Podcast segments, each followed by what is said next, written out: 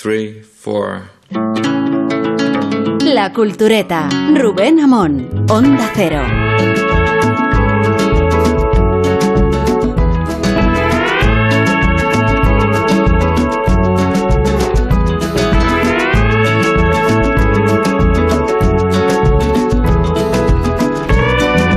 Tuvimos ocasión el otro día en tratar en la cultureta matinal las óperas que atribuimos su origen, además, la- el nombre, a las compañías de jabón soap que patrocinaban estos seriales en la tele y en la radio.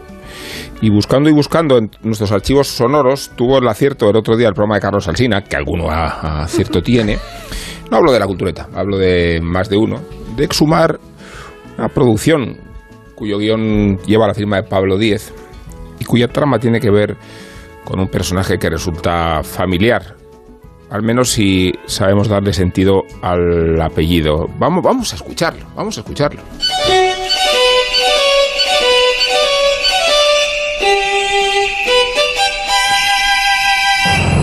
Pero ¿cómo pudo hacerlo? ¿Cómo se atreve a hablar de telenovelas sin invitarme como experta? Y encima me sustituye por otra fulana de mala entraña. A esa mujerzuela la voy a arrojar, la voy a arrojar por las Pero escaleras. si no fue sustituida por nadie, Mandy.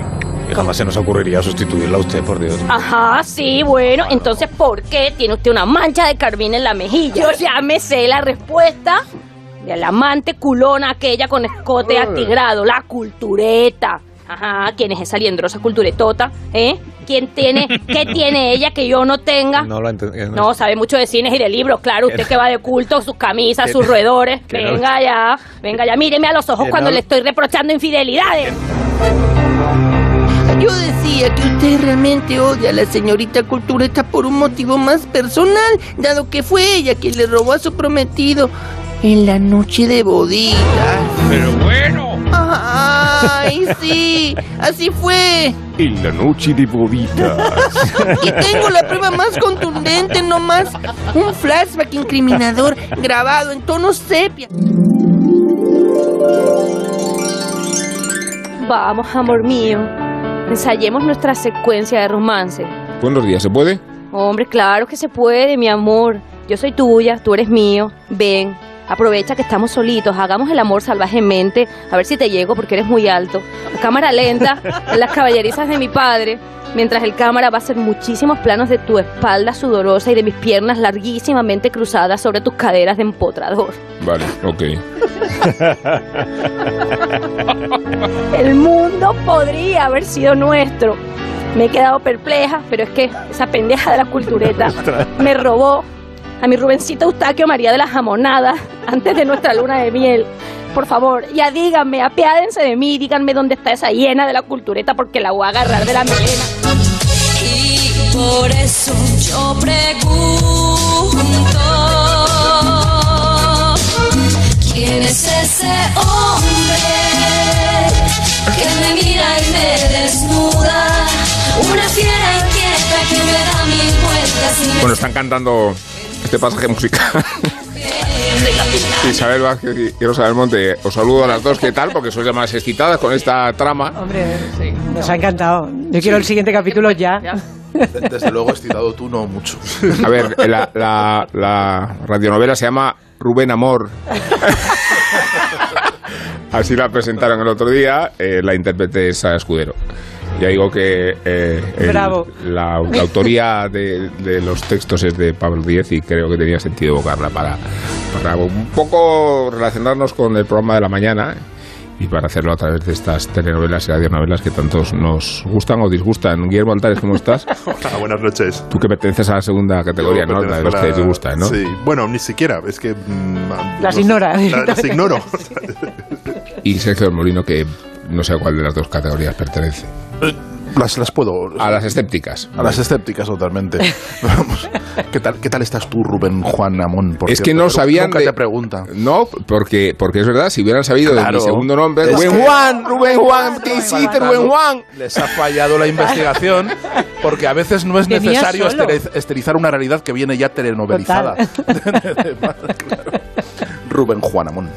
Bueno, pues quería eso, quería a introducir este Querías ser un galán de telenovela, de Rubén, dilo. o sea, sí. querías ser un ¿Qué galán de el telenovela, es una aspiración legítima.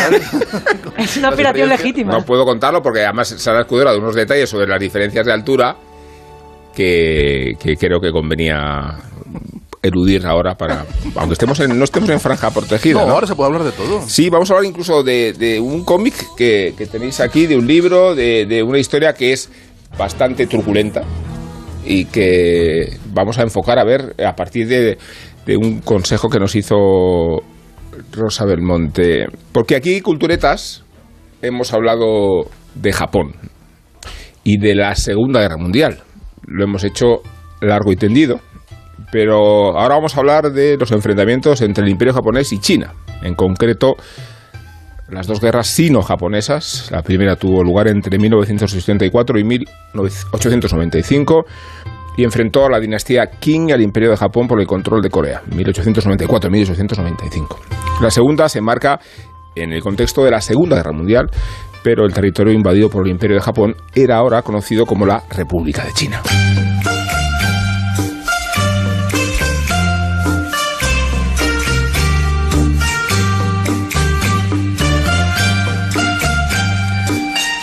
Los chinos contaron con el apoyo de Estados Unidos. Bueno, esta música hay que aclararla porque, eh, entre paréntesis, leo en el guion de Felipe Mateos, canción de los aviones kamikaze de la Segunda Guerra Mundial. Bueno, digo que los chinos contaron con el apoyo de Estados Unidos y la URSS, mientras que los japoneses, en su afán expansionista, tenían como aliado al ejército y gobierno de la Alemania nazi. El punto de inflexión para la victoria china fue una decisión japonesa, ya lo sabéis, el bombardeo de Pearl Harbor.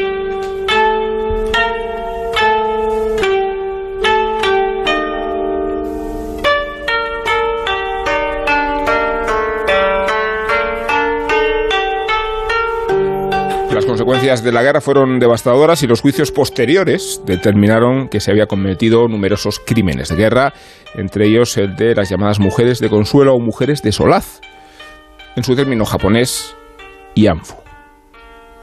A pesar de la inexactitud de los datos, podemos hablar de entre 50 y 400.000 mujeres de consuelo en los burdeles y barracones del ejército japonés durante la guerra. Se calcula que tan solo una de cada cuatro Yanfus sobrevivió al conflicto.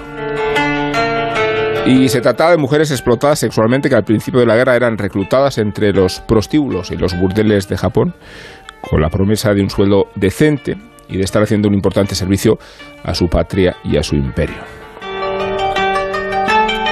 Cuando las voluntarias empezaron a escasear, tanto en Japón como en los territorios ocupados, se anunciaron ofertas de trabajo para servir en el ejército japonés. Trabajar en fábricas, puestos de soldado, de enfermeras, de cocineras.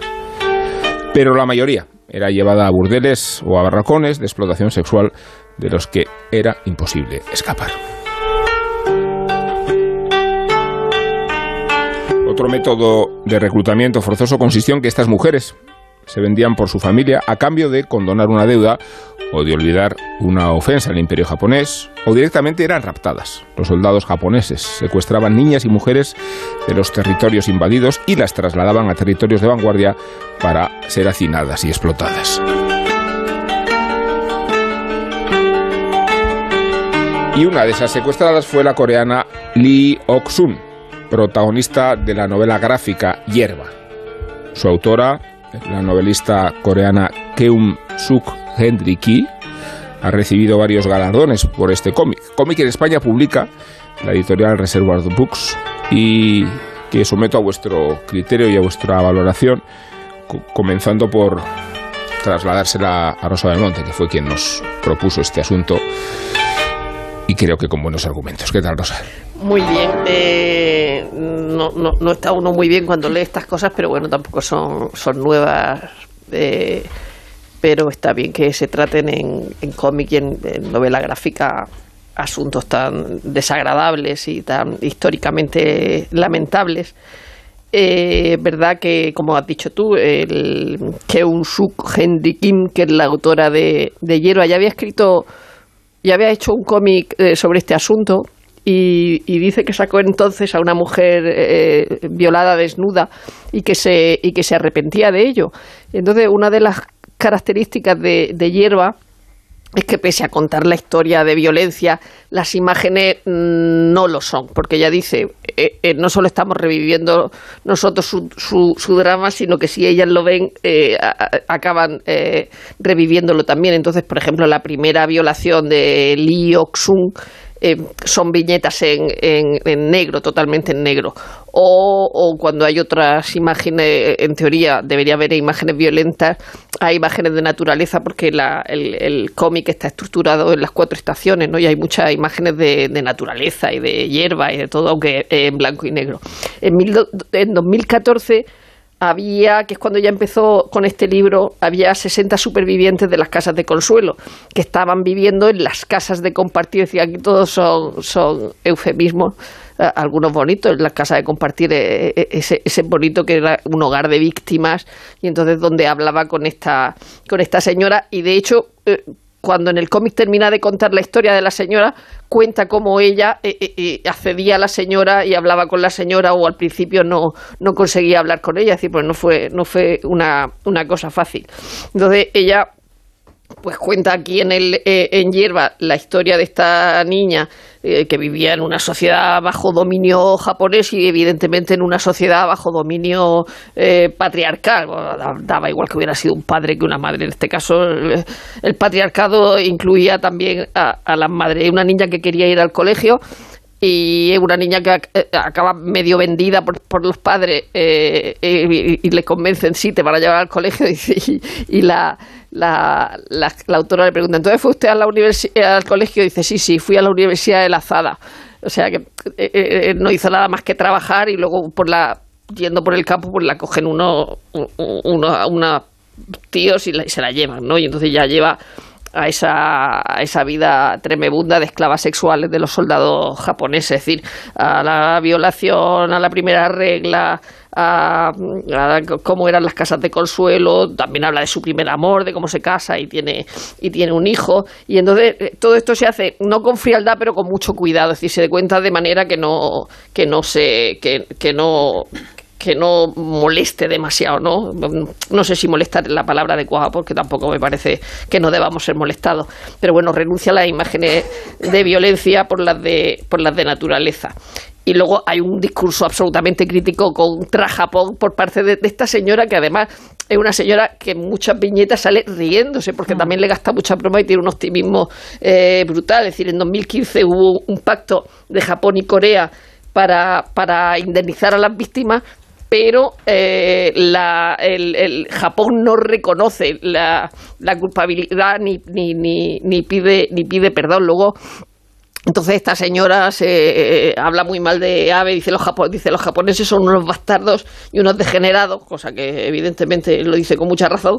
Dice y Abe tiene que disculparse, nos debe una indemnización. Abe dejó de ser primer ministro en, en, do- en 2020. Pero es que hubo en los primeros 90, hubo unos primeros testimonios oficiales de las mujeres de Consuelo y entonces eh, en el 93 hubo un, un alto funcionario, un jefe de gabinete del gobierno, que reconoció eh, la culpabilidad del 93 de los japoneses.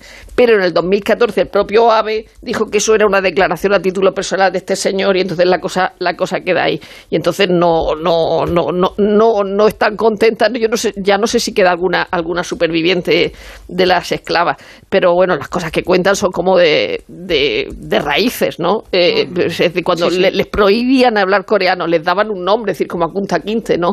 Le, eh, toda su vida es como tremenda, y, y- pero sin embargo ya digo que con un optimista, un optimismo eh, brutal. Luego era una sociedad donde la virginidad era la virginidad y que entonces cuando vuelves, que encima has sido una esclava sexual, te miran mal, es decir, como los primeros que llegaron de Auschwitz, ¿no? Y Estas cosas eh, Sí, de yo- yo- históricas que, que- hay, que hay que contar, es decir, eh, y bueno, yo dejo hablar porque... No, la- la- hay- una- esto es hay un una- hay un contencioso abierto. Pensábamos tomarnos la noche libre Sí, si, y vas, si vas por la página 224 y todavía quedan 200. Esto de la estigmatización es clave para entender cómo se, tarda tanto también en hablar del tema, porque en la inmediata eh, posguerra, como coincide la posguerra de la Segunda Guerra Mundial con la liberación no solamente de las esclavas sexuales, de los esclavos que estaban sometidos, toda la población que tenía Japón en el dominio imperialista, con la, la- las, digamos, la suelta de, los territorios, ellos ad- adquieren la independencia, entonces esa, esa gente que está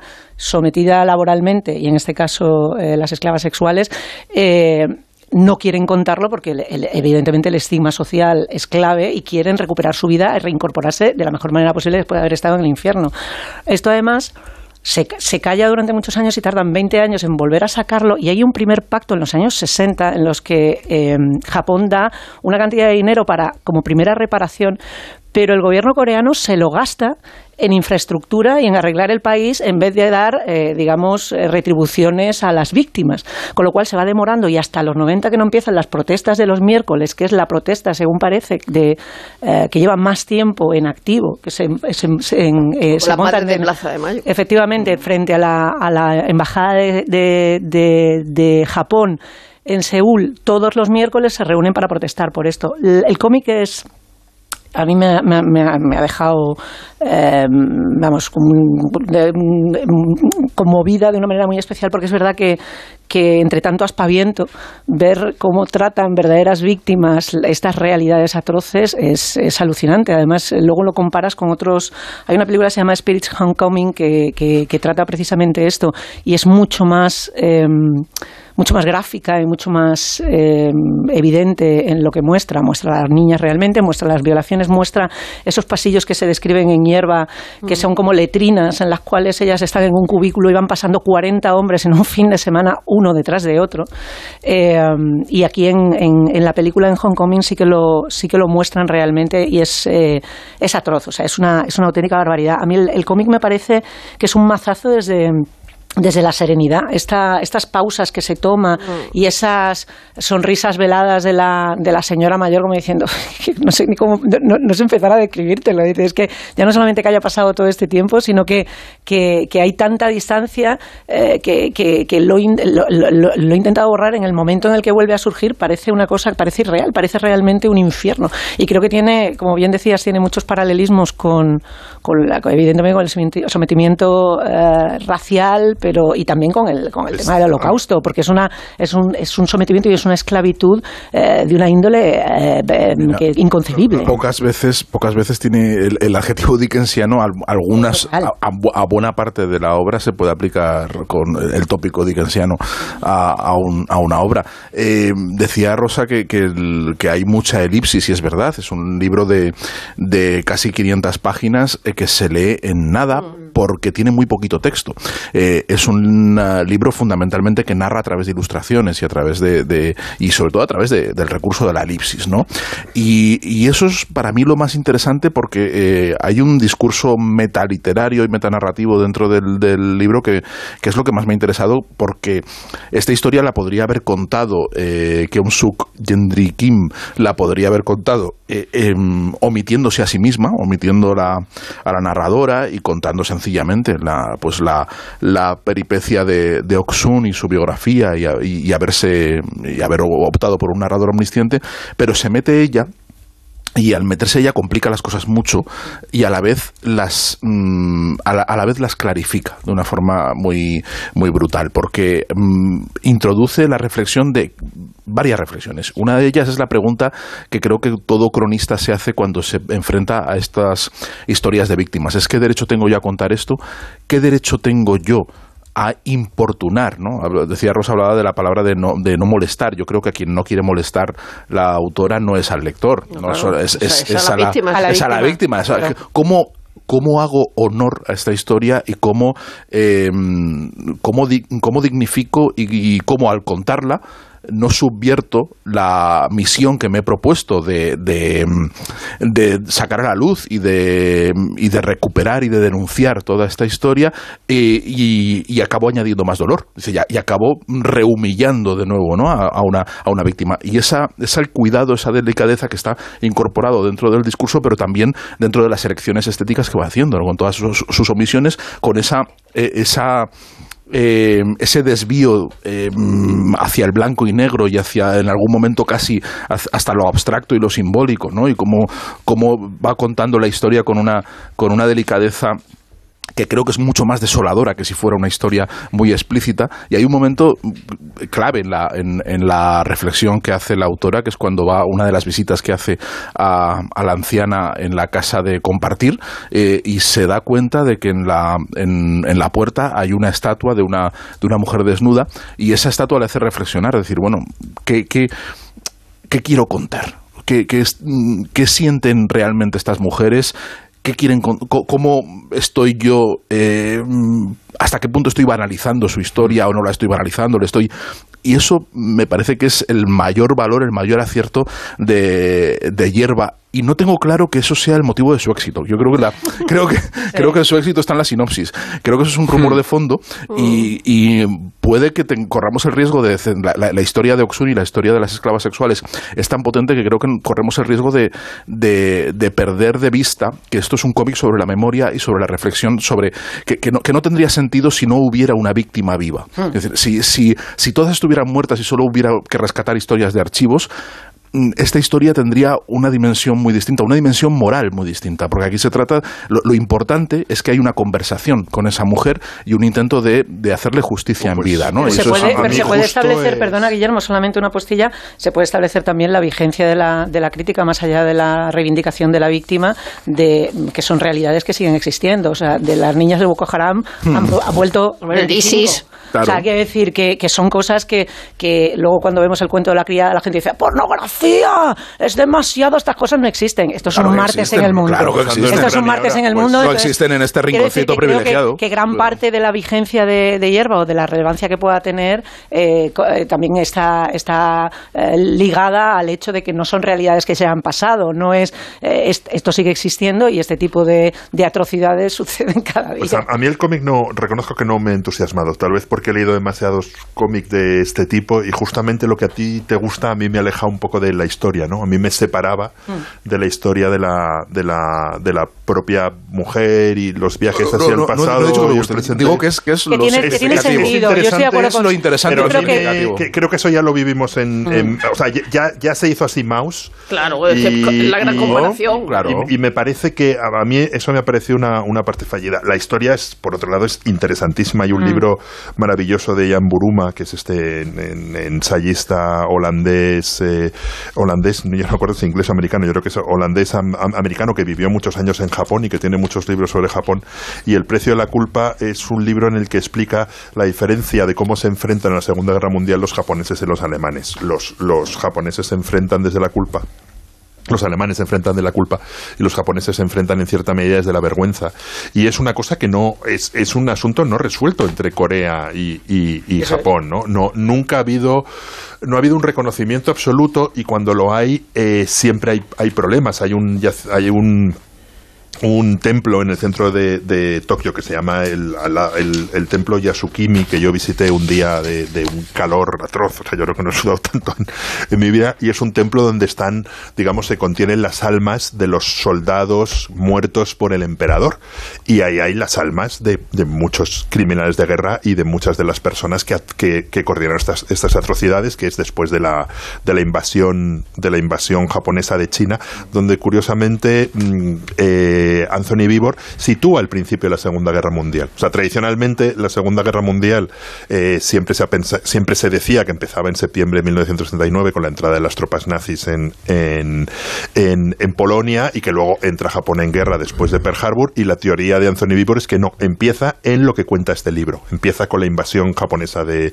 de, Manchuria y ahí empieza el expansionismo que acabaría con la Segunda Guerra Mundial. Para él empieza ahí. También puedes poner el principio en Guernica o puedes, claro, puedes poner el principio realmente donde tú Claro, el, Vivor, lo, lo, pone ahí, ¿no? Y es, y es, y es muy interesante todas las reclamaciones, lo que estabais contando, de que ella dice, es que nunca me han pedido perdón, no, no hay una, no, no hay una, no, hay un reconocimiento de verdad de, culpa. porque, esa es la parte, la parte que más me cuesta encajar dentro del relato, porque yo es una parte es una parte interesantísima. Sí, es interesantísima, pero yo, pero yo no, no, no, yo no he visto en otros relatos parecidos, incluido Maus, que las víctimas estén pendientes de que les pidan perdón. Es decir, Y- no, no, es una obsesión de las que les víctimas. también es muy importante porque hay una población eh, de origen coreano muy importante en Japón que sigue marginada y una, una subtrama pequeña de la serie esta Tokyo Vice que me está pareciendo una serie buenísima tiene que ver con eso porque hay un personaje también hay, hay un está, personaje es, es de, que es de, de origen coreano y que, y que realmente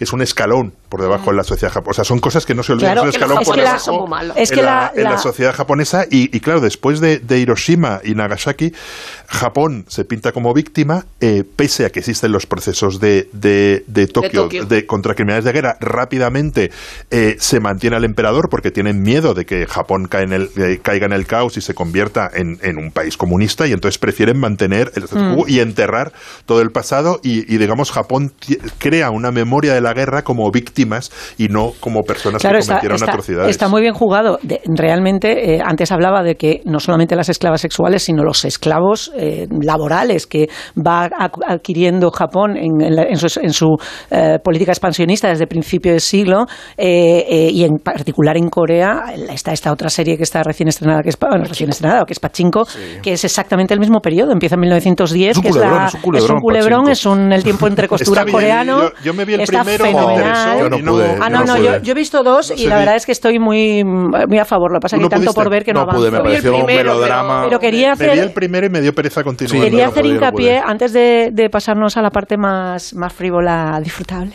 eh, quería... Más quería- frívola de la esclavitud. La parte, la parte La amable parte de la de la- esclavitud de la sexual. esclavitud sexual. No, aquí... El la- sufrimiento la- atroz de esclavitud de una la sexual. parte que cubre pero Pachinko, de las alegrías. No, la parte que cubre Pachinko es la que estaba diciendo Willy, más de la, de la que, digamos, la que sufrían, pues esa, ese no poder hablar en, en coreano, el que te lleven a, te saquen de tu casa, te pongan a, no a, no a servir como esclava sexual, sino a hacer la labor que te digan y no puedes hablar mal contra los japoneses, no, o sea, no, no tenían libertad de expresión, se les quitan las publicaciones, en fin. Lo que quería decir era que la, a propósito de lo que tú estabas diciendo antes, de lo de la contextualización, de lo de traer el relato a, lo, a, lo- a- a día de hoy y a que los autores intervengan como, como interlocutores de, de las víctimas o, de, o que se metan en el en el propio relato sucede también en esta película que estaba, estaba diciendo que es, por cierto está dirigida por, por un tipo que se llama Cho Yun Rei Rae, eh, Cho Yun Rae, sí, es que hay cierta dificultad en entender mi letra sobre todo. Eh, Sobre todo cuando escribes en, en caracteres en caracteres eh, esos coreanos, que es una de mis habilidades. Pues eh, tiene exactamente el mismo problema, que es que tiene una historia paralela eh, para contar esta desde el presente. Y es una historia que es irrelevante porque además es una niña chamana que tiene visiones y que ve a las víctimas y a partir de tocar a una superviviente, eh, digamos que va evocando todo ese pasado y entonces tiene todas las visiones con toda la crudeza que estábamos hablando antes. Y estoy de acuerdo contigo en que a mí me pasó lo mismo leyendo Hierba y viendo la película, que dices, ¿y esto para qué? Pero sin embargo, aunque emborrone y ensucie de alguna manera lo que podría ser una narración más estilizada, le da cierta dimensión eh, de comprensión Sí. a una cosa que es, insisto, inconcebible. O sea, llega un momento en el que incluso de manera física necesitas un alivio de salir de allí. O sea, necesitas una excusa, quizá no sea esta la mejor, pero sí que necesitas una excusa para estar saliendo de esas habitaciones, de esas palizas, de esas niñas de 14 años que, está, que son violadas y apalizadas antes de que les venga la regla. Entonces es como, ne- necesitas, digamos, un, pues es una vía de La escape. la imprecisión de las cifras, ¿de dónde viene? Porque esto de que Por se, se hable entre 50 y 400 mil... No, Bueno, sabe. el gobierno japonés habla de cosas falsas también. ¿eh? Sí. De hecho, en, la, en esta película que os digo, hay aún te- el testimonio de la señora, ella duda muchísimo si ir, no quiere y tiene cerca, tiene como 80 años. Y, y- y hay un momento en el que entra en la, en la oficina donde han, han establecido el registro, que es el registro de los años 90. Dice, ves si te lo dije, dice, ¿quién va a venir aquí a decir que ha, ha vivido esto? a estas alturas Claro, del que- partido y le dice Esta, estas mujeres locas dice será una loca y de repente le entra un- digamos una pena enorme y dice pues soy una de esas locas se pone ella a llorar la monta y, y Claro, tiene toda la que en, crisis el- ¿no? en este propio, en este cómic, la protagonista no solo le- eh, eh, esa cosa de- del estigma de haber sido una de las esclavas sexuales, sino que la propia familia se pone en su contra cuando cuenta que su madre la vendió. Es Claro. decir, sí, hombre, es que no, Su madre no la vendió. todo. y la repudian además por el hecho de ser violada o sea Ya, por ya, hablar ya. de, mis- de mal mal de su madre y cuando ella que como una cría lleva soñando con ver a sus hermanos pequeños toda la vida Mm. consigue la repudian porque Sí. la han, porque la han Pero- mancillado, pero porque lo- es una mujer sucia. Sí, y luego es verdad que omiten la- las violaciones y eso, pero hay escenas verdaderamente sor- la sorprendentes. Por ejemplo, la de la sífilis, como dice ella, que se cura, co- no entiendo muy bien lo del el mercurio, es decir, que el tipo consigue mercurio y ella se lo acerca y ese mercurio la deja estéril. Y, Sí, verdad bueno, que- es lo que le pasó a Karen Blixen, Sí.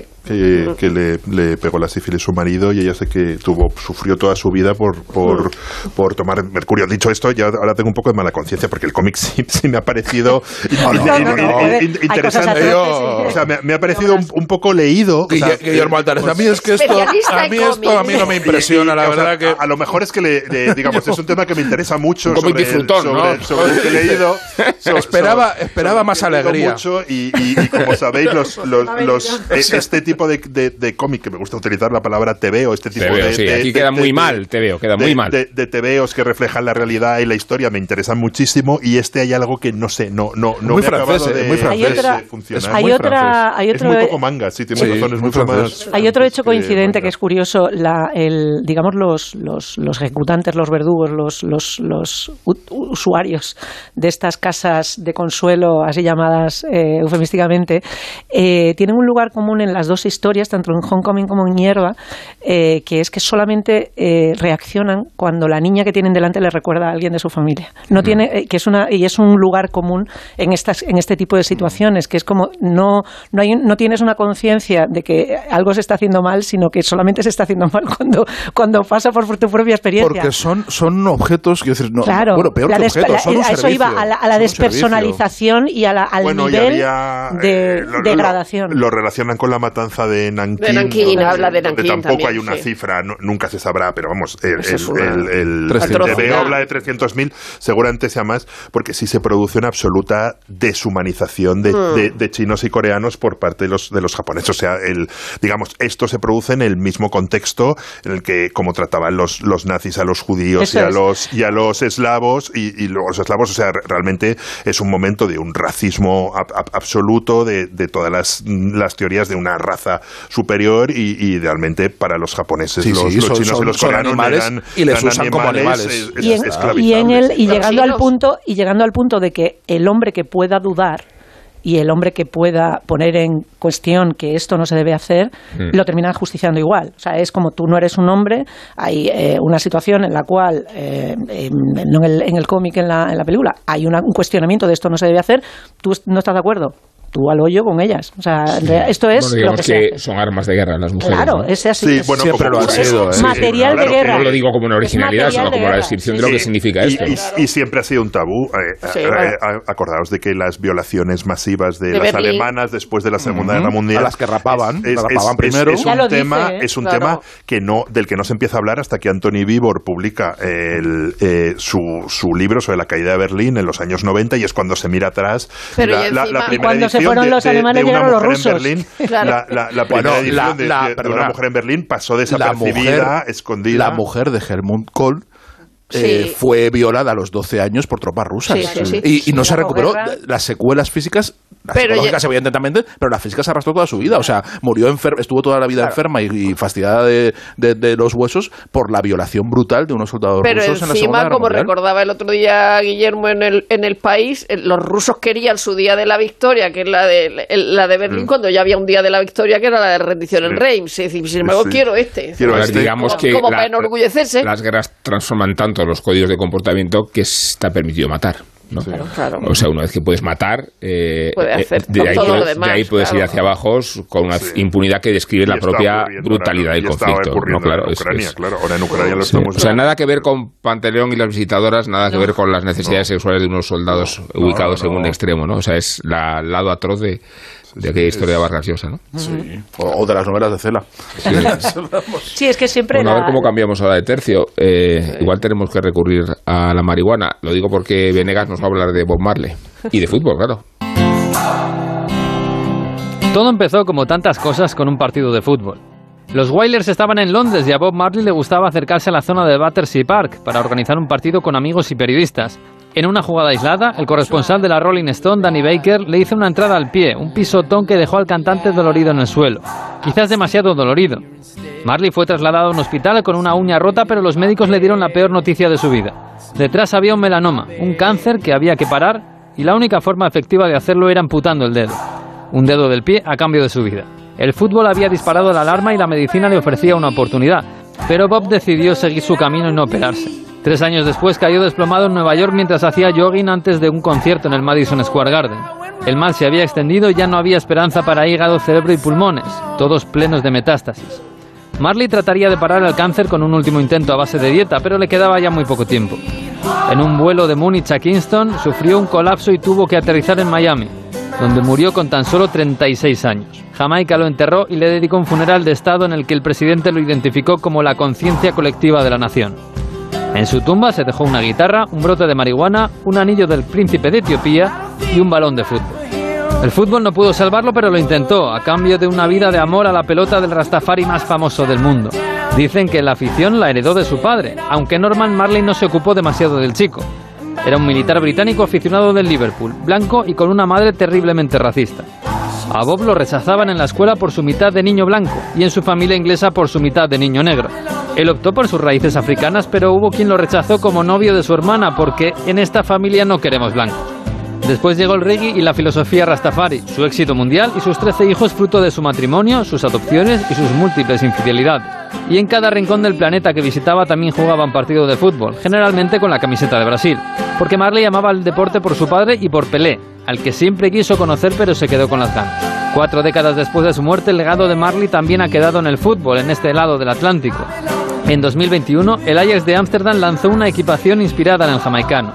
Una camiseta negra con ribetes rojos, verdes y amarillos, y tres pequeños pajarillos en la parte posterior de la solapa, los Three Little Birds de su célebre canción. La hinchada del Ajax había tomado este tema como su himno desde que sonaba por primera vez en sus gradas en 2008. Incluso el hijo de Bob Marley fue invitado al Johan Cruyff Arena para cantar con la grada el gran himno de su padre. La camiseta se ha convertido en la más vendida del club neerlandés. Quizás es solo una perfecta campaña de marketing de los dueños del Ajax, pero a Bob Marley le habría gustado ver un homenaje a su música a través de su otro gran amor declarado, el fútbol. Aunque creas que no ha tocado, no pierdas la ilusión. Mira al otro lado, ahí va, está premiado. Ahora tienes más opciones de ganar. No hay lado malo en el nuevo cupón. Por los dos lados puedes ser ganador.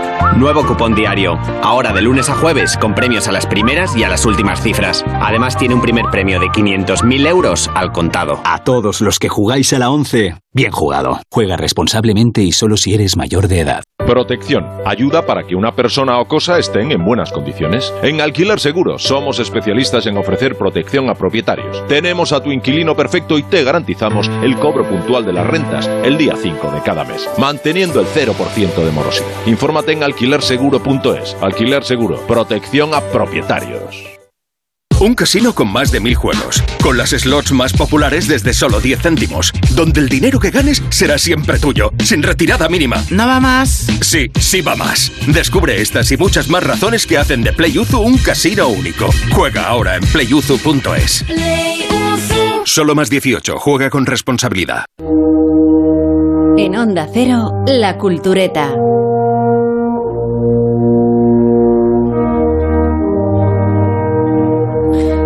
Plena conciencia histórica de que Mozart y Salieri, lejos de enemistarse en una caricatura antagonista, concibieron juntos una cantata escrita a la medida de la soprano italo-inglesa Nancy Storach, que reaparecía entre los mortales después de cuatro meses de indisposición. El documento fue hallado en Praga y es una prueba objetiva concreta que contradice, entre otras razones, el artificio de la rivalidad perfecta contribuyó a fomentar la, demencia del propio Salieri, atribuyéndose en la vejez el delito de haber envenenado a Mozart. Pero este embrión necesario en la armadura de la leyenda negra no progresó en la historia ni en la musicología, pero sí lo hizo en la literatura. Pushkin escribió en 1830 Mozart y Salieri, recreándose en la exaltación del antagonismo, el genio y el currante, el iluminado y el abnegado, el divino y el mundano. Del mismo modo que Rimsky-Korsakov escribió una ópera con el mismo título y parecías intenciones, pero fue el dramaturgo Peter Schaffer quien revistió el mito de efectismo y de sensacionalismo en 1979, predisponiendo, sin imaginarlo entonces, el delirio de maniqueísmo en que incurre Milos Forman.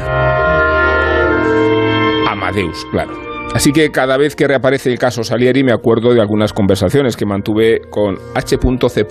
Robbins Landon, aristócrata, musicólogo, historiador bostoniano, entre cuyos grandes méritos destaca haber reconstruido los últimos años de Mozart, un antídoto contra las aberraciones históricas de Amadeus. Entre ellas, los avatares de la escritura del Requiem y las razones meteorológicas logísticas por las que no pudo identificarse la tumba del compositor. Schaffer y Forman dieron destino atroz a Mozart, lo echaron a una fosa común, insistiendo, claro, en un malditismo impostado y hasta grotesco, de acuerdo con el cual Amadeus fue un compositor incomprendido, que acaso resucitaría al tercer siglo. Mi plan era tan simple que me aterrorizaba. Primero debía lograr la misa de Requiem y luego, luego procurar su muerte. ¿Qué? Su funeral. Imaginaos la catedral, toda Viena presente, su ataúd, el pequeño ataúd de Mozart en el centro. Y luego, en aquel silencio, música. Una música divina golpea nuestras cabezas. Una gran misa de difuntos. Música de Requiem por Wolfgang Mozart, compuesta por su fiel amigo Antonio Salieri. ¡Qué sublime, qué profunda, qué hermosa! ¡Cuánta pasión en esa música! Salieri inspirado por Dios al fin. Y obligo a Dios a oírla. Y el mismo Dios no puede pararme. Y por una vez soy yo quien se ríe de él. Hizo bien la mezzo Cecilia Bartoli, recordamos a su maestra, por cierto, a Teresa Berganza, en organizar una campaña de rehabilitación de Salieri. Hizo bien en multiplicarse con su criterio y su calidad, recordando que el compositor italiano inauguró nada menos la escala de Milán, tuvo una posición predominante en el canon del clasicismo y fue pedagogo entre cuyos alumnos anduvieron un hijo de Mozart, Schubert, y un compositor de Bonn al que a partir de ahora llamaremos Beethoven. No sé cuántas veces he estado en Salzburgo, culturetas, pero sí puedo contar las que estuve en Leñago. Una. Un viaje en honor a Salieri porque allí nació y porque allí los comerciantes tratan de sacarle partido a la leyenda negra de su vecino ilustre, conscientes como son de que ni las evidencias históricas ni las apariciones de documentos tan reveladores como los que hemos contado van a modificar la corpulencia de una pirueta iniciada por Pushkin y coronada en Hollywood. Las pastelerías del municipio de Leñago ofrecen a la clientela una grapa y unos pezones de Venus dedicados al compositor local. ¿Es que no hay bombones de Mozart en Salzburgo? Pues sí, me lo decía Robin Landon la vida de Mozart no alcanzaría a conquistar ocho estatuillas. Y esa es la paradoja. La hipérbole de Forman ha sido despiadada con Salieri, pero no menos despiadada con la figura de Mozart y con el actor que lo interpretó, Tom Hulce, sepultado desde entonces a diferencia compensatoria de Murray Abraham. El Oscar se lo entregó Shirley MacLaine. Sería mentiroso si nos dijera que no sabía esto podía ocurrir porque he estado preparando el discurso 25 años. Pero no vais a escuchar ninguno de esos discursos porque ninguno de esos discursos dura menos de 45 segundos. Sabéis, es fácil arriesgarse en todo cuando no tienes nada que perder. Y Milos Forman tuvo mucho que perder dando estos brillantes papeles a Tom Cruise y a mí. Y su valor llegó a ser mi inspiración. Solo hay una cosa que me falta esta noche y es tener a Tom aquí de pie a mi lado. Curiosamente no vamos a hablar de Mozart ni de Salieri, pero sí de antagonismos y de rivalidades. Algunos sobreactuados, otros crueles y muchos de ellos derivados de la potestad o de la arbitrariedad de la crítica literaria. Tenemos aquí un caso humano, el de Sergio del Molino, que se expone como tertuliano, pero que ha sido expuesto él mismo a la ferocidad de la crítica, o no, luego nos lo cuenta. El título del ensayo que nos ocupa es Miseria y Gloria de la Crítica Literaria. Lo ha publicado Punto de Vista Editores y lo ha editado y prologado Constantino Bertolo, describiéndolo como una antología del disparate. Al menos eso es lo que parece. Ciertamente escuchar, leer, como Zola pronostica en 1857, refiriéndose a las flores del mal, que dentro de 100 años los libros de historia de la literatura francesa solo mencionarán esta obra como una curiosidad, O como Ortega y Gasset define a Paul Valéry como una mente pobre, con un exiguo caudal de cosas que decir tiene mucho de crueldad. Y sin duda, los lectores podrán pasarse un buen rato viendo los errores y tonterías que el ejercicio de la crítica ha dado lugar en tantas ocasiones. Servirá también este repertorio de consuelo para muchos escritores que han visto, ven y verán cómo sus obras descalificadas por los críticos que les han dado fortuna. En este sentido, dice Bertolo, es un libro consolador, pues si al fin y al cabo, si Le Figaro en 1857 decía que Flaubert no era un escritor, no hay razón para no esperar de cualquier crítica negativa actual acabe con los años por ocupar su lugar en libros semejantes a este. Bueno, la crítica. Sergio, yo creo que debo empezar por ti porque viene a decirse que los profesionales, al menos los de la crítica, se han atrevido a tener opinión, a decir lo que piensan. Frases lapidarias, es verdad, pero prueba de que la crítica no es capaz de acabar con un buen libro, con un buen autor, y eso podría tranquilizarnos a todos, no sé si a ti, a los críticos, a los escritores y a los lectores. Quien tiene boca se equivoca. Peor es mantenerla cerrada. Este libro podría llamarse, dice su editor, Miseria de la crítica, pero no olviden que de alguna forma también encierra su gloria. En cualquier caso, serán ustedes, los lectores, los oyentes, los que como siempre tienen la última palabra. Tenéis muy subrayado el libro, muy marcado, como si fuera una, Mucho, mucho, mucho. una hemorragia de insultos y de, y de reproches. Sergio, tú nos lo propusiste por alusiones, ¿no? No, no estoy, no estoy, no estoy. Bueno, por alusiones corporativas, permítemelo. Bueno, no, no sé, la verdad, porque yo soy. ¿Miraste el índice? Eh, no, me, lo, me fui pasando. Pregúntaselo- ¿Cómo pregúntaselo está? otra vez. Está por orden alfabético. segunda está por semana lo preguntaré por segunda busca, vez. ¿eh?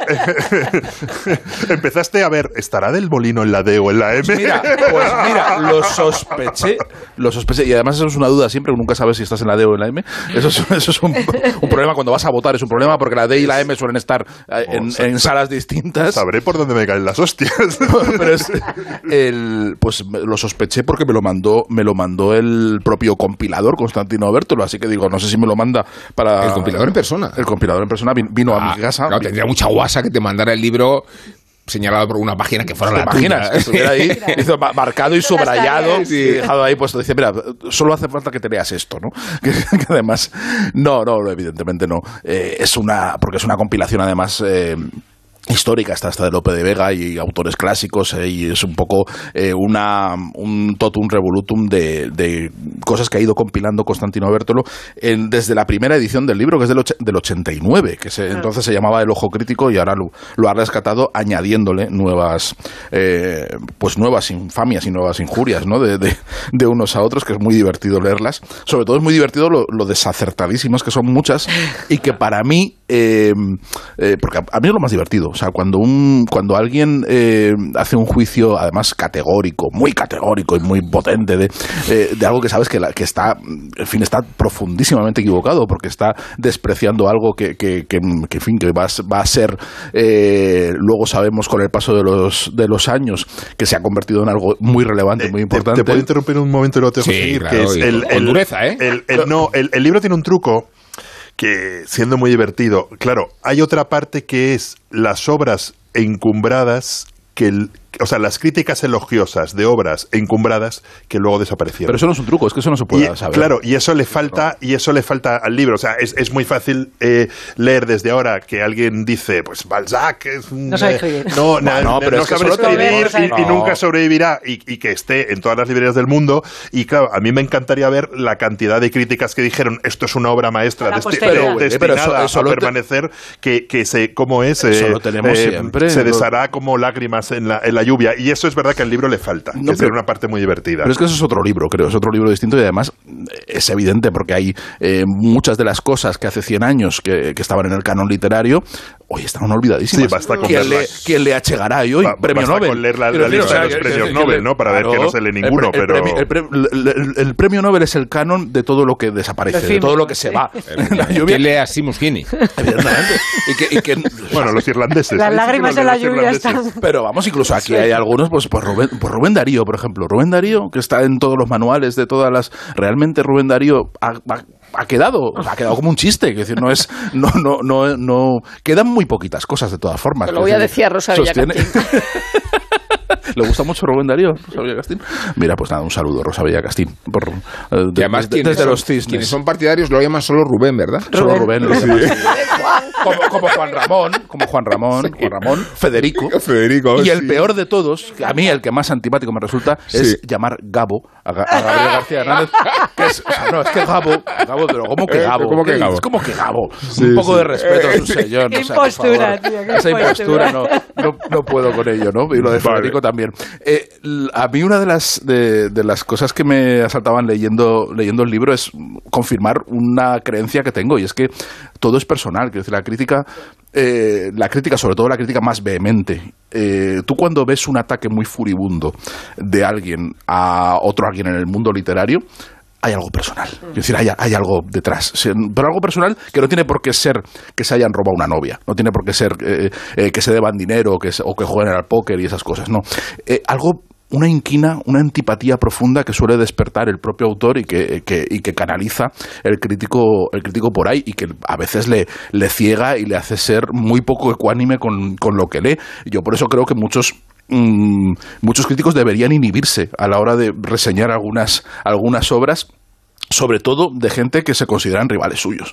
Yo, yo, por ejemplo, yo no, yo nunca, yo no, no ejerzo la crítica, ¿eh? yo no, no, ha- no, no, no hago críticas, nunca he querido hacerla, no, no, yo nu- nunca, nunca, nunca he querido- yo no hago reseñas, yo puedo Dice, comentar en- libros, En formatos no convencionales, igual sí. ¿no? sí, pero, pero no, son Bueno, aquí comentarios. de, aquí de vez en cuando das te- pero como panes. pero son comentarios. Si eres una cosa es la crítica pero si eres escrita. Pero aquí ver, se no, reparten no, hostias como pero panes no, de vez yo en cuando. pero no tengo, no soy un crítico sistemático que ejerce, que, Sí. que dices, bueno, vamos a ver qué me ha parecido a mí. No, son comentarios que bueno, que, que Sí. tienes el recorrido que tienen y ya está, pero no es una, no es una cuestión de, de intentar fijar y de sentar un canon que es lo que a lo que aspira, Bueno, a lo que aspira la la crítica. distinción en la, en la, en la, en el prólogo de la crítica académica Sí. y luego lo que él llama la, no sé si lleva- llama crítica de batalla. ¿Sabes qué eh, pasa? Que los las dos son mentiras. En España no existe ninguna de las dos. Eso es no hay crítica académica y, y bueno, y, o sea, espera, Willy, Y- lo, y- lo y siento, pero... y solamente Me no, parece un proceso no hay- contra. no hay crítica, La tampoco cultureta creo- contra Sergio del Molino, Bueno, parece. No, no, creo, quería- creo sí, que sí, no, me gusta. no, creo, Sí. creo que, hemos, que, que- que no, no, no existe una, eh, una crítica que sea capaz de crear un canon. Decir, Totalmente. No, no, y no luego, existe. y luego hay No, una la- parte, hubo, una claro. parte de La hubo, pero ya no la hay. Rafael Conte fue eso, claro. Y hu- hubo dos o tres nombres y ha habido gente que realmente eran dioses y, Sí. y- y- y Pero- eran capaces de ungir. Claro, pero ¿qué es- recomendando, perdona, solamente una cosa, una cosa, recomendando eh, la recopilación porque es muy divertida, o sea, es eh, la- digamos un- un- una, una compilación de, de- de ocurrencias y de, como tú decías, de, de cosas que vistas con el tiempo, pues tienen eh, cierta gracia. El prólogo es cierto que se queda un poco en terreno de nadie porque alude, es un prólogo concebido eh, desde los años 80 Sí, eh, claro. y, el- y la- y a día de hoy no hablar de que la crítica realmente está allá donde le indulte que el belfo o donde le paguen las, las facturas eh, es, es- es- es no decir verdades porque nosotros tenemos ciertos espacios que son los menos de libertad para, para opinar pero la gente que está todo el día dedicado a hacer crítica normalmente está sometido a una serie de presiones y una serie de, de, de- de, mm, eh, digamos de, no quiero decir chantajes pero también que, que son evidentes o A, sea, a mí el prólogo me ha no parecido. no la a, ver, a mí el prólogo me ha parecido interesante. Creo que, que Constantino es una persona que es una persona muy importante en, las, en, el, en el mundo de las letras españolas y también de la edición. Yo creo que es un tipo. eh, no es su primera reflexión sobre el mundo de la crítica. A mí, a mí me ha parecido interesante porque siempre me he preguntado, y ahora mismo me, me lo tengo que preguntar incluso profesionalmente, Claro, claro. ¿qué, es, qué es una buena crítica? ¿no? ¿Qué, es, ¿Qué es una buena crítica? Y en cierta medida el libro, que me ha divertido mucho y que me, me lo he pasado muy bien, me lo, me lo compré y me fui a leerlo al banco del Jardín Botánico en la primera, en la primera tarde de, de- de- en la primera mañana de, primavera y me lo leí de, un tirón con 7.500 millones de anotaciones de esas cosas que si lo hubiese puesto si lo hubiese puesto posit eh, hab- habría más posit que páginas Eh, sí que me pare- sí que me, me- me parece que es un poco tramposo en el sentido de que eh, no me parece que la crítica sean burradas de la que se pueden hacer Twitter. O sea, yo cuando me pregunto qué es qué es un buen crítico, cuáles son los, los y, y son en realidad los críticos que me han enseñado al- a, leer. En, en el caso A mí no me ha enseñado a leer ningún claro, crítico, a mí nunca, sí, jamás. A mí Ra- Rafael Conte, al que a, a mí Rafael Conte que además fue al le, le quise mucho, fue amigo mío, ve- ve- veraneé con él y con su y con su mujer y con su hijo eh, varios años y y Rafael, y yo creo que los buenos críticos no son los que entran como elefante en una cacharrería, sino los buenos críticos son un poco, y ahí sí que Los se que te cometen errores, los que te enseñan, los que te muestran un, un camino. Y también creo que la, la- la- la buena crítica no debe hacerse desde yo creo que esto tiene que ser una buena, una buena novela y si no entra en, es- en, ese, en ese canon, mm, la, la desprecio cuando en realidad la buena crítica tiene que ser abierto a me voy a ver un libro A ver, eh, es, me, es- me es que hay muchas, no, hay, hay muchas y formas. Es que es, un Eh, tema, eh, es un tema enseñarlo. inagotable un y, tema muy, y muy inagotable, difícil claro. de entender porque depende de, de lo que entiendas tú que es la crítica y que y, y Claro. eso es un debate que no está No, es está en está- absoluto que no está agotado cerrado, no, no. Ni, ni, ni esto es una ciencia quiero decir no no hay ni hay una ciencia y, y si tú concibes que la crítica es eh, como una especie de autoridad que debe decir lo que está bien y lo que está mal eh, de- desde una instancia prácticamente objetiva estamos fr- fracasando O sea, creo, creo que la crítica no existe ahora. Ahora mismo la crítica se concibe más como una especie de, de- de conversación y estoy de acuerdo contigo y para mí eso sería eh, la situación ideal. Eh, para mí la situación ideal en, en, en, en el, en el ámbito de la crítica y de la relación con los escritores y con, bueno, con los escritores no, con, con el mun- con la literatura y con lo que se está produciendo, debería ser intentar aportar algo de luz y aportar Mm. claves. O sea, el crítico Claro. se supone que es una persona informada, es un lector, o sea, lo que le diferencia de, de un lector común es que es un lector muy informado que, que maneja Que una sabe que ese libro ya se ha escrito. que sabe, que sabe, que- que sabe muchas cosas y que puede y que, Que puede, puede dar puede iluminar eh, puede iluminar eh, muchas cosas y muchas Claro, claves o- o- sobre o un asunto no necesariamente grandes libros y grandes escritores antes pero ¿sabes qué pasa? Que- que no- de, de que Constantino Berto lo plantea, dice, dice bueno, eh, el, el crítico va un paso más allá porque tiene que argumentar por qué le ha gustado o no le ha gustado un libro. Yo ahí estoy en completo desacuerdo. Es que Es eso decir, no yo, yo creo que el- el- el- la crítica no va de gustos. O sea, la crítica no va de, de gustos. Eh, siendo el gusto una Sí. cuestión sobre la que podemos hablar de mucho. Eh, es irrelevante que al crítico le guste o no le guste. Lo que tiene que hacer un buen crítico es saber si esa obra es relevante en, en- en el momento, si, si, dice- si aporta algo, si dice algo y qué aporta, y ser capaz de explicarlo. Aunque, aunque la lleva- obra la que- deteste, a mí me aunque a él no le gustaría guste. que, que- que te lleva- que- que te llevase a, a leer. Siempre hay un debate entre la crítica positiva y la crítica negativa. Yo nu- nunca, nunca he creído en un, en un suplemento literario lleno de críticas negativas, porque dices, hombre, no- nuestro negocio es que la gente le- Lea. lea periódicos, libros o, lo que sea. en Entonces, si, tienes un si tienes, si llenas eh, la, la, la- la web de críticas de este no se lo lea, este tampoco, y este es Claro, una mierda. aplícalo y a este- una guía gastronómica. Pero déjame lo solo, solo, solo un Entonces, apunte como, muy bueno, vale, pues solo un me, me- me callo. me- me- me voy a poner a ver Willy, Netflix y a jugar a los videos. hay, y a hay jugar do- al hay- dos cuestiones que aquí, además eso lo sabes muy bien porque es una, es- esto es una discusión recurrente. Está la crítica de críticos, es decir, hay unos Sí. señores que se dedican y que se especializan y que toman eso como su profesión, buenamente, como puedan. Antes, antes podían mejor, ahora pues lo usan Lo como... tiene muy bien resuelto es el New York Times. Sí, no, pero, pero hay unos críticos y luego hay una crítica de autor, que decir, hay unos escritores decir, que, te- que a, mí me pueden A los que se encargar. busca por afinidad se también, buscan, ¿eh? bueno, se busca porque, porque tiene una relevancia, tiene una relevancia, entonces es que bueno, estamos comenta. Eso creo en que la es distinto. personalización de la, de la prescripción. distinto. A ver, Rosa. Pero solo, solo que quería decir que es muy distinto. No, no que deja, un ¿eh? escritor Nada, comente que un escritor comente la obra de otro Pues escritor a que la comente por favor, vamos a llamar a seguridad. a Sergio del Molino. Sí, Y con esto, y con esto, Vamos a llamar, vamos a llamar a seguridad, por favor. Podemos llamar a seguridad, No, gracias. Están que- evacuando a que Sergio del Estamos Molino. hablando de crítica literaria, pero en realidad eso solo está en el prólogo. Que en realidad el libro va de, De gente hostias. que habla mal de otra gente. Eso es, Y al- que al lío, Rosa. Y que fundamentalmente son escritores. Y eh, porque son es cuando nos gusta que la gente hable mal de otra gente. Porque si el Atlantic Monthly dijo que Moby Dick era una mierda, pues me da igual. Porque se no, sé, no sé quién dijo eso en el Atlantic Monthly y, y no me interesa. Me- Dickens no durará, Rosa. me, me- me- no durará. me interesa que, que- que- que Eduardo Mendoza diga en este libro, por ejemplo, lo recogen que Kafka era un mal escritor y que él lo sabía.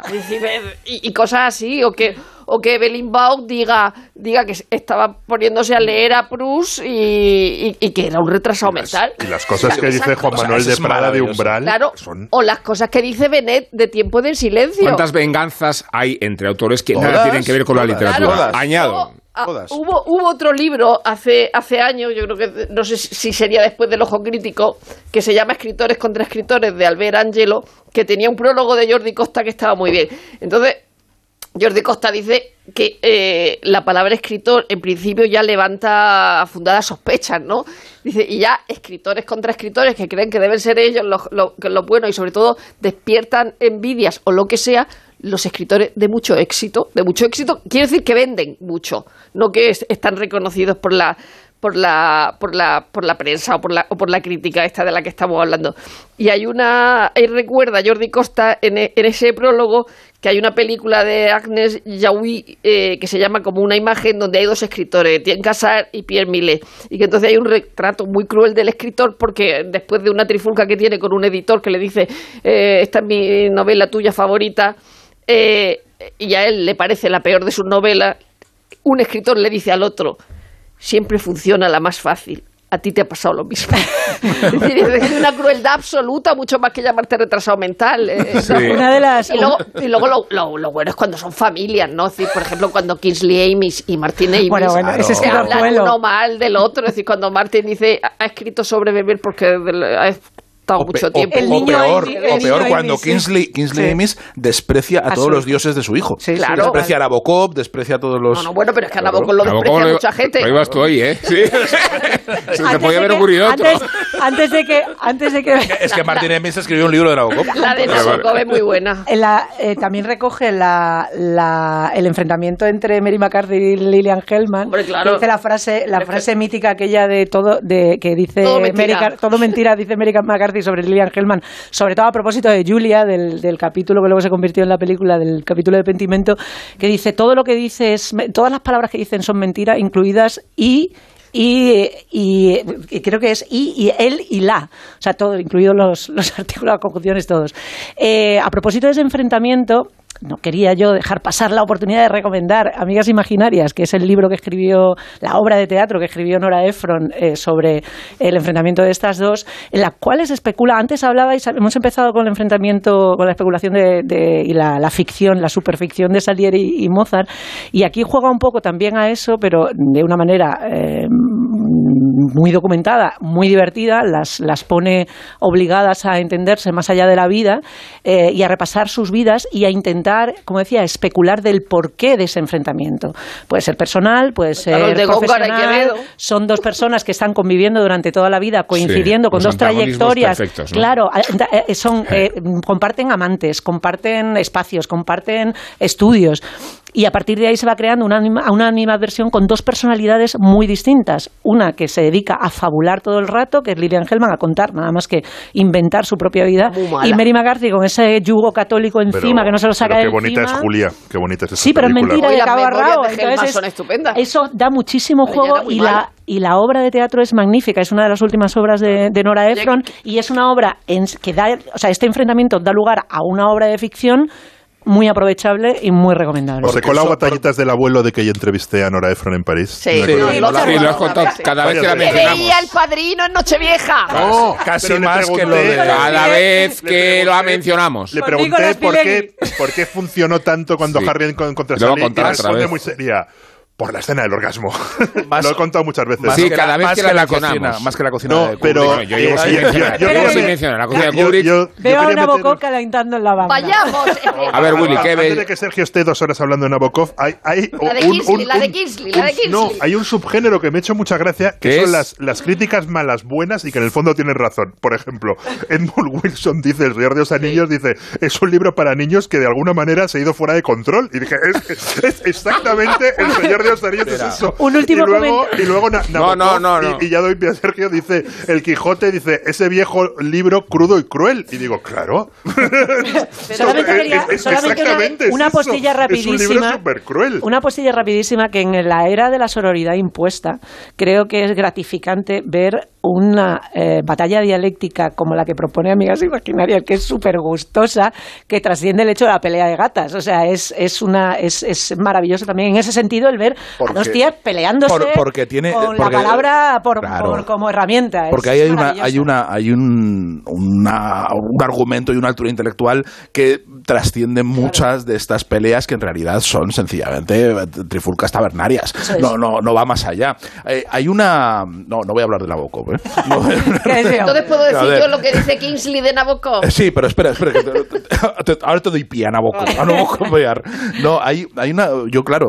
Esto habla de, de- de la historia y de, y de autores universales por todas partes y, y incluso a Lope de Vega mm, ciscándose en el Quijote y riéndose de Cervantes que se reía Y de mucho, Góngora. y de, Góngora, Góngora y Lope que tenían También, ese, ese no beef constante. Eh, y, pero ahí, cuando conoces este, el mundo literario, que el mundo Eh, Sergio literario de es Molino muy ha- pequeño. Ha, utilizado la palabra beef entre Beef. todas las Sí. posibles para una Beef. pelea entre Lope No de Vega. y- Beef. O sea, bien, al- alguien en la academia le está dando un telele ahora mismo. Ya hemos ido, o sea, ya no nos pueden echar. La, la, pro- la- la próxima lo digo ido. en la academia. La- el próximo programa de la RAI. El- eh, Tienes un perro. lo, lo interesante cuando conoces el mundo, el mundo literario, como el mundo periodístico es muy pequeño, todos, todo el mundo se conoce, son cuatro, y todo el mundo está peleado porque todo el mundo se ha liado unos con otros y, y todos tienen cuentas pendientes y todos. Entonces, cuando tú conoces las relaciones entre unos y otros, eh, lees los suplementos literarios de una forma muy distinta como las lees cuando no conoces eso, porque O la sabes fiera literaria. sabes perfectamente dónde está zurrando, dónde está dando, y, y a veces, eh, incluso ni el propio redactor jefe de Babelia se da cuenta de, de- de- de- de las puñaladas que hay por debajo. a veces. Por ejemplo, A esta.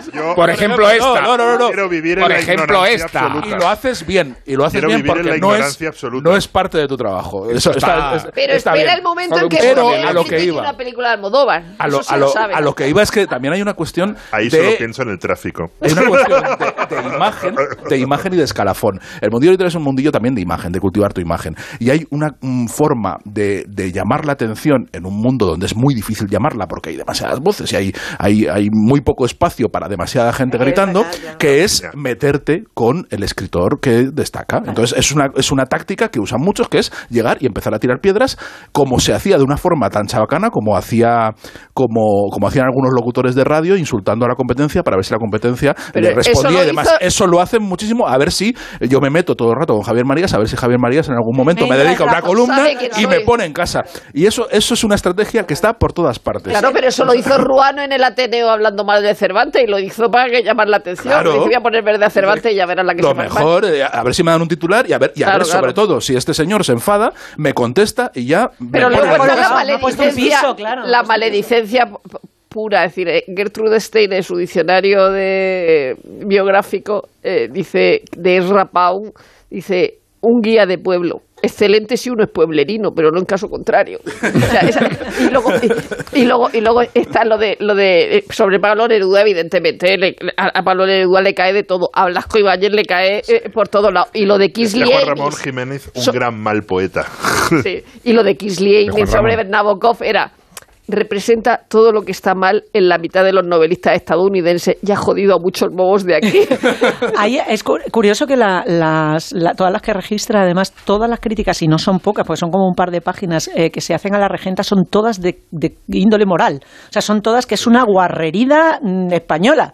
O sea, es como, no hay ni una que cuestione la calidad literaria. Sin Hombre, claro, embargo, hay 20 que dicen, pero qué, qué indecencia es esta. Claro, pero eso pasa con el amante de Una del Lady arzobispo, Chatterley sí, también. sí, Y, sí, y claro. luego hay, hay, hay críticas que te hacen reflexionar. La, la- la crítica de Graham Greene sobre Shakespeare, que me parece los mejores párrafos de este libro, dice en algunas ocasiones Shakespeare era un escritor condenadamente malo. Puede verse lo malo que era en los libros de citas. A la gente que le gustan las citas le gustan también las generalizaciones sin sentido. Mm. Y Yo creo, yo qué- creo que qué eso bueno, podría... Qué bueno era Sí. Graham Greene. Podría aplicarse eso a la literatura de Graham Greene. qué- qué Sí, bueno exactamente. Y al propio Garjani, efectivamente. Claro, o sea, Oye, no os metáis está- con Graham está Greene. hablando de sí mismo. to- Todos son frases lapidarias, ¿no? en algún vale. momento tendrás Nadie que demostrar que eres un hombre. Bueno, por favor, esto me da pie a cortar el debate.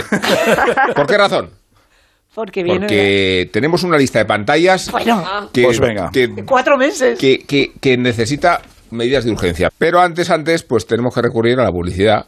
En Onda Cero, La Cultureta. El cupón ha cambiado, puede tocar por los dos lados. Y si lo miras con cariño, ahí va, qué bonito. A mucha gente vas a apoyar. Por los dos lados puedes ser ganador. Colaborando con la gente la ilusión es mayor. Nuevo cupón diario. Ahora de lunes a jueves con premios a las primeras y a las últimas cifras. Además tiene un primer premio de 500.000 euros al contado. A todos los que jugáis a la 11, bien jugado. Juega responsablemente y solo si eres mayor de edad. PlayUzu es un casino con más de mil juegos. ¿Más razones? Slots como Wolf Gold o Star Wars. ¿Más? Ruleta en vivo. ¿Más? El dinero que ganes será siempre tuyo. Y sin retirada mínima, no hay una única razón por la que PlayUzu es un casino único. Hay muchas. Juega ahora en playuzu.es. Solo más 18. Juega con responsabilidad. Pantalla. Pantalla. Pantalla.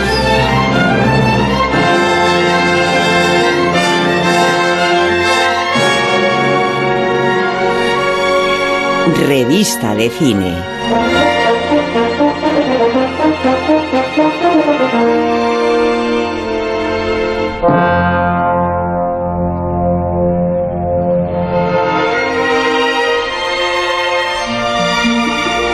Aquí la lista que me ha dejado Felipe Mateos y salen 20 títulos Ah, entre ah, películas, series, estrenos, restrenos, secuelas, precuelas. 10 segundos por cada uno, venga.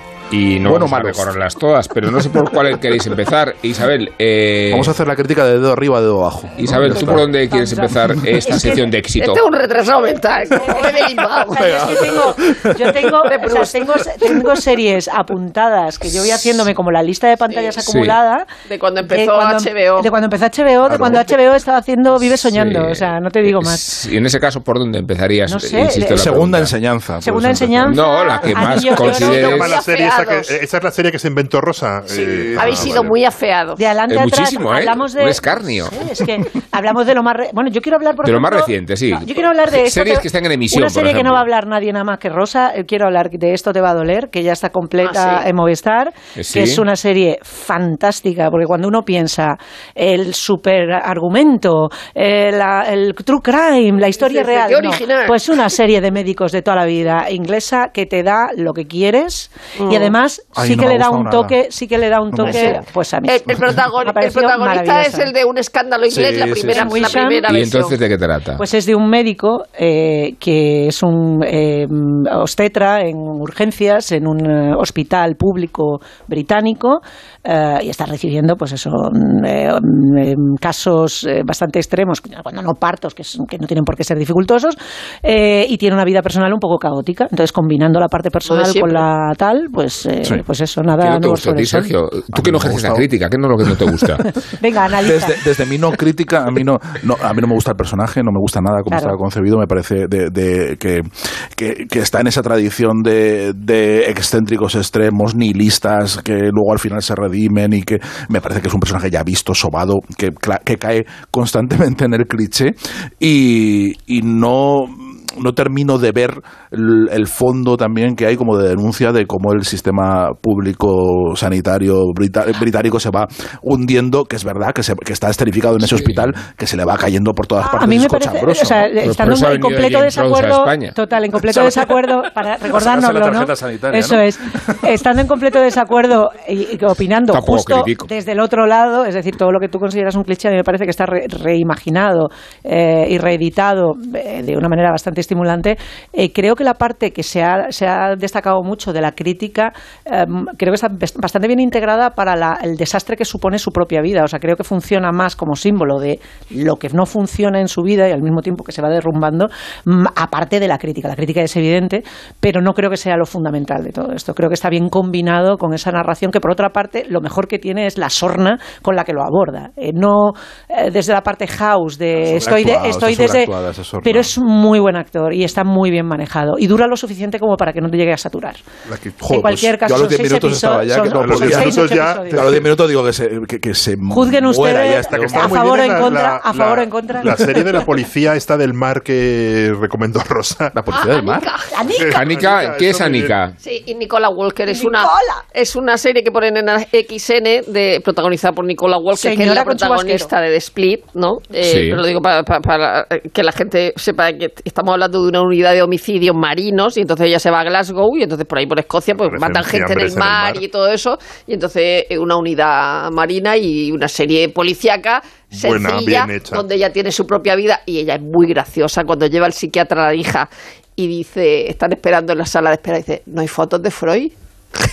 O sea, es muy graciosa ella, o sea, la relación con la hija, aparte de los casos policiales, muy sencilla, muy sencilla, y la ponen en AXN y por tanto está en Movistar. ¿Y tiene, tiene conflictos con otros cuerpos de policía de tierra secos, así como a ver Ah, si- de bueno, quién se queda el sí, muerto? habrá alguno, pero no. Más conflictos dentro de la propia Eso policía. pasaba con la serie de submarino. ¿no? La, la de submarino Claro. a- a- con Que al sus final se des- crímenes. se desinfló. No, sí porque que son- ya le dan sí. un puesto que te- tenía empezó. que haber sido para otro y entonces tiene ese Sí. conflicto inicial, pero bueno. Pero claro, Guillermo, si hablamos de Walker. series policiales y detectives, inevitablemente tenemos que aludir a Bosch.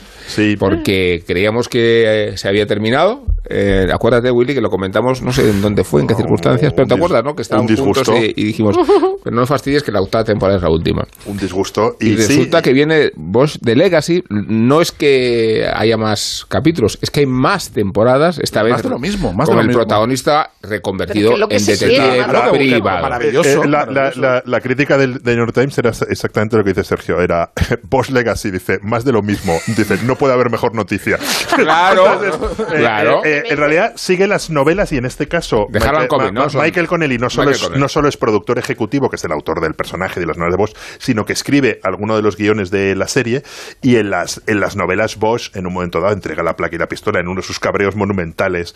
Hay esa frase maravillosa. Sí, al final, cuando, el cuando el jefe de policía Bosch se la juega y empieza Bosch. Y en una de esas se cabrea, le entrega la placa y la pistola y entonces Bosch se convierte en, invest- en investigador privado, pero vuelve a ser un reflejo de los ángeles de la sociedad americana, me- mezcla la, la actualidad. Es una serie fabulosa de la cual han colgado cuatro o cinco capítulos que en Estados Unidos se emiten abierto, en un canal en Sí. abierto, y aquí se emite a través de Amazon. Amazon Prime, sí. Pero merece mucho la pena. A Es me- una me serie gusta- policíaca sin, sin pretensiones y a la vez No, está muy, bien, está muy bien, es muy clásica, es verdad que todo tiene todos, además tiene un aroma muy clásico, muy clásico de los años 30, Sí. Eh, porque además eh, Sí. en esta una de las tramas, eh, generalmente todas las temporadas suelen tener una trama principal, un- una investigación principal y una secundaria, eh, y aquí la el misterio principal es un rico muy rico que le contrata para que busque a una posible a, a una antigua novia que tuvo y una posible hija que, sí. para tener para dejarle en herencia. Y es un argumento como de Chandler o sea es un argumento. Sí. además el, el ambiente es perfectamente como de como de, de-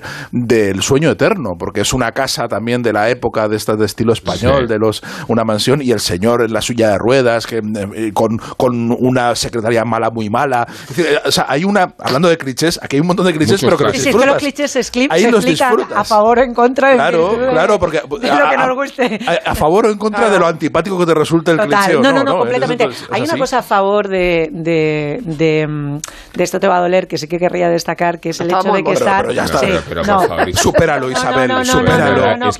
No, no, esto, esto tiene tienes que superarlo. dinámicas. Tiene unas dinámicas, pero Claro, quiero... sí. Es que, es que Hay luego que dejar atrás etapas. No, Espera, que me- de, hierba me- se me ha olvidado decir que no, no, no. Y de, y de la semana pasada podemos recuperar alguna.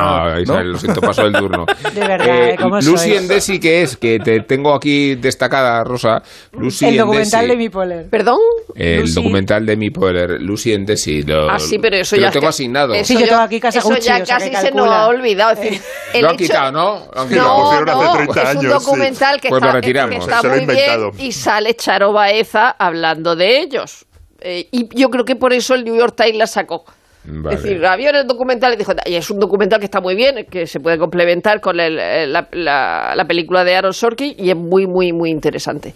Apro- ¿Qué Ahora querías tenemos... decir? ¿De qué querías hablar tú? No, que tenemos ahora, ya que tenemos De- Desi. Iba a hablar de Roma, Desi de la serie que con lo que qué mola Roma. Ay, cómo sois. Eh, Desi Lucy con, con Bien de Ricardos. Hay un montón de ejemplos ahora de, de Sí. serie que se complementa con el documental.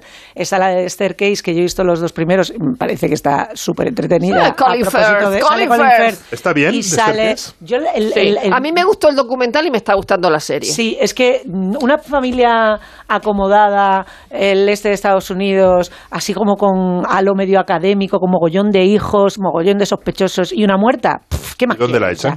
la echan en HBO, HBO. HBO. Pero ¿no? si habéis visto el documental, pues tiene más gracia ver, eh, pero vamos, es lo mismo que de Dropout. Normal, lo de Dropout menos dicho, dicho de Dropout, pues es el momento de hablar Vamos de ellas. Sergio, de Dropout, eh, ¿a favor o en contra? En contra, en contra. En contra, ¿por No, qué no razones? muy en Tú que no ejerces la crítica. Yo Yo tampoco Eh, muy a favor, todo moderado. Uy, ha, ha ido, has, has cambiado, has moderado el entusiasmo. No, no, no, yo siempre he dicho que es una serie que está bien, no es la... De Dropout, es la emiten en Disney aquí. Plus. Sí, es la, la serie eh, donde ficcionan eh, una latín. historia que ya habían hecho un documental antes, que era la Claro. historia de esta... eh, Elizabeth Holmes. Elizabeth Holmes, que es la que inventó esta estafa de que...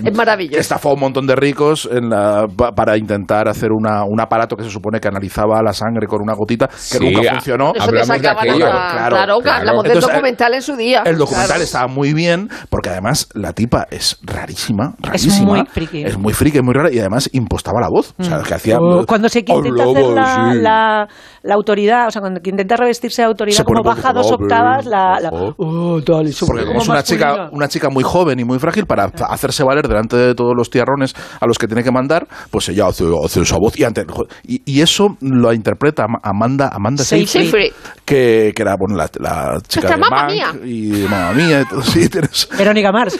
que a mí me gusta, me gusta mucho, pero aquí, eh, jo, no la veo. ¿eh? Es que después, después de haber visto a la original impostando la voz, haz- bien ver a Amanda cómo se va transformando y cómo ella de la voz, que no les, o sea, es, es un ejercicio un poco ridículo. sale gente no me, no me gusta como nada. Sam Waterston o Ann Archer, que están muy mayores. Está Están muy, muy mayor, mayores, es que son muy mayores. Pero es que estaba mucho pero- mejor contada en el documental Claro, que en la no, no, a mí me gusta Mira. mucho más el documental, pero quiero saber, eh, esto es, que una cosa que quiero saber, la barriga de Navin Andrews Es de mentira, verdad? es de Ah, mentira.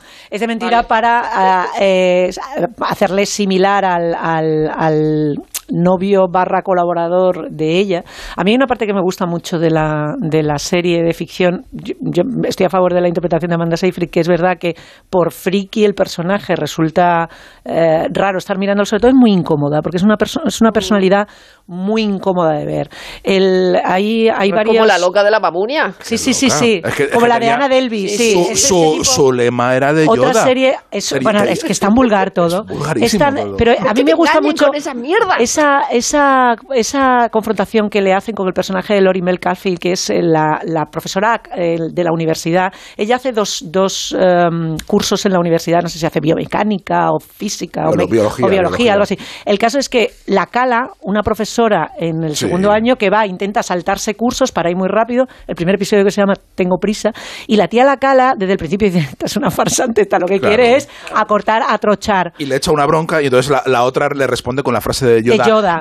no lo intentes, Y ento- o hazlo o no hazlo-. Y la otra se le queda mirando y dice, pero tú eres imbécil. Eso es, y la Yoda, otra ¿qué no da crédito. Ese personaje que está todo el rato intentándola señalar y diciendo, y luego nos echarán en cara que de nosotras estamos aprovechándonos de tal. Y ella está todo el rato eh, intentando encontrar atajos a partir de la excusa de que, como es una mujer en un mundo de tíos, no la toman en serio, cuando es una farsante de marca mayor. Eso. Efectivamente, y que como es joven, tampoco la toman en serio. Entonces, con esa, eh, digamos, Con esa- presupuestos. ¿Cómo? Con Con, estos esos presupuestos. presupuestos. Y con, esa, y con esas excusas va sorteando y va saltándose los pasos y va ofreciendo la nada envuelta en un paquete carísimo. Mejor, recomiendo el documental. Pero está- recomiendo está el documental sin también duda. Tokyo Vice solo está viendo Willy, yo la- ¿no? yo la he Yo visto. también. A mí- Ah, sí, perdonad, eh, no, no quería ofenderos, eh, perdón, No, eh, no, no, no rectifico, no, ver, aprovecho pero- la ocasión para rectificar, de verdad. He visto No. cuatro cinco. Tokyo Vice me, me leí la novela, me gustó mucho, es una historia bastante insólita de un periodista americano que consigue trabajar para el mayor periódico de Japón HBO, en los años 90 en HBO y es una historia de yakuzas con un retrato Muy tuya. eh, muy documental y muy entretenido de, de, de- de Tokio, que es un personaje más de la serie, tal vez el mejor personaje de Y la que el serie. No, no piloto lo eso. hace y que el No piloto... diga, eso, eso es lo peor que se puede decir. No, la ciudad es un personaje más. Es que es un más. Es no, un retrato-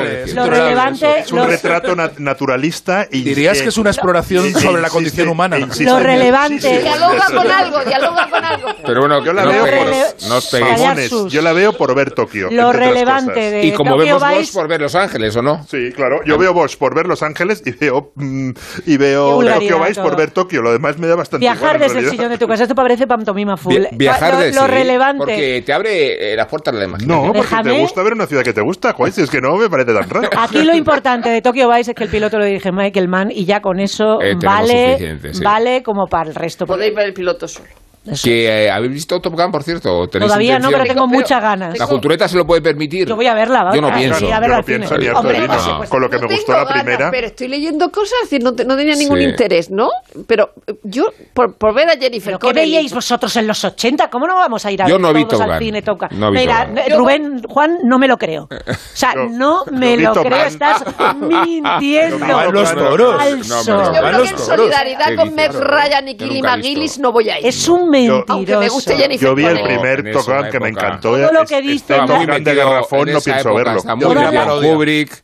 Está muy metido en Kubrick. Todas las palabras que dice Rubén ¿Verdad Juan que- son mentiras, incluyendo Top y Gun. Todas. veía o sea. Pues digamos algunas verdades, por ejemplo, que JF quiere hablarnos de cómo fue la relación también de la crítica musical con los músicos y para eso tenemos su propia condición, que fue crítico, a ver si se pone a salvo de sí mismo.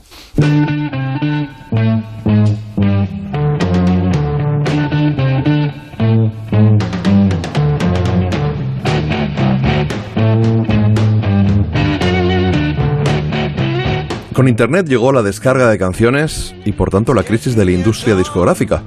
Poder escuchar un disco antes de comprarlo, si es que acababas haciéndolo, implicaba que la opinión de los críticos musicales fuera cada vez menos necesaria.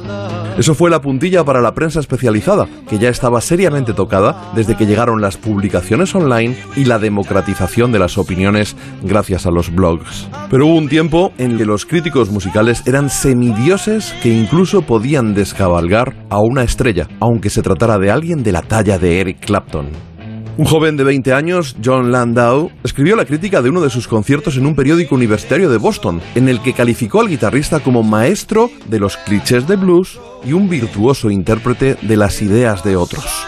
Esa opinión la volvió a escribir poco después en la entonces prestigiosa Rolling Stone, y Manolenta ha reconocido en su biografía que tras leerla en su revista favorita se desmayó. Es más, le llevó a disolver a su banda, Cream, e incluso abandonó la ortodoxia bluesera y se abrió a otros sonidos. Landau posteriormente diría que había visto el futuro del rock y que este se llamaba Bruce Springsteen, algo que lanzó comercialmente la carrera del cantante de New Jersey, del que ese jovenzuelo acabaría siendo amigo íntimo y su manager. Pero la crítica ha cometido tremendos patinazos y el propio John Landau ha protagonizado algunos de ellos, como cuando escribió reseñas muy poco favorables de maravillosos álbumes, como el debut de Jimi Hendrix o el Blood on the Tracks de Bob Dylan.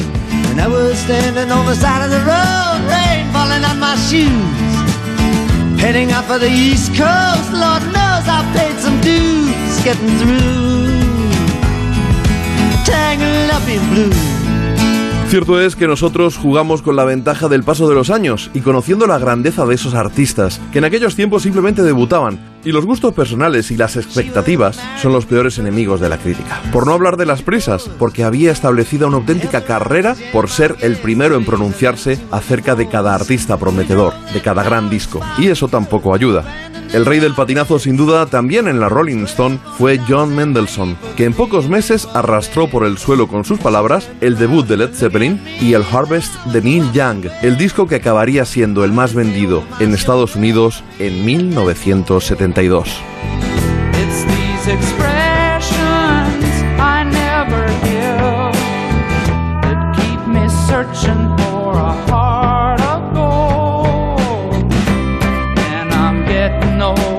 Pero seamos justos, no es sencillo atinar en el juicio acerca de un artista que arranca su carrera, que se lo digan incluso a Lester Bangs, probablemente el crítico musical más respetado y que ejerce de mentor del adolescente aspirante a plumilla musical en la película Casi Famosos. Su patinazo más recordado es haber destrozado en su reseña el primer trabajo de Black Sabbath, considerado ahora el pilar fundamental sobre el que se erigió el heavy metal.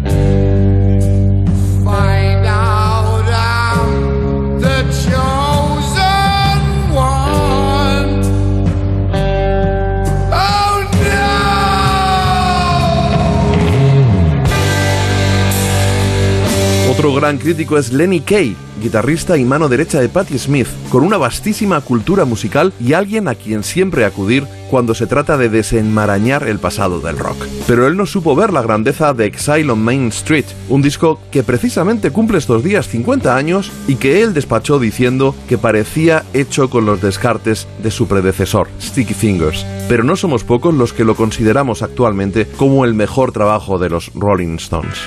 Dejamos para otra ocasión las reseñas de músicos como Morrissey, que cuando era un jovenzuelo masacró el debut de los Ramones, o el gran Ray Davis de los Kings, que cuestionó en un periódico la grandeza de los Beatles.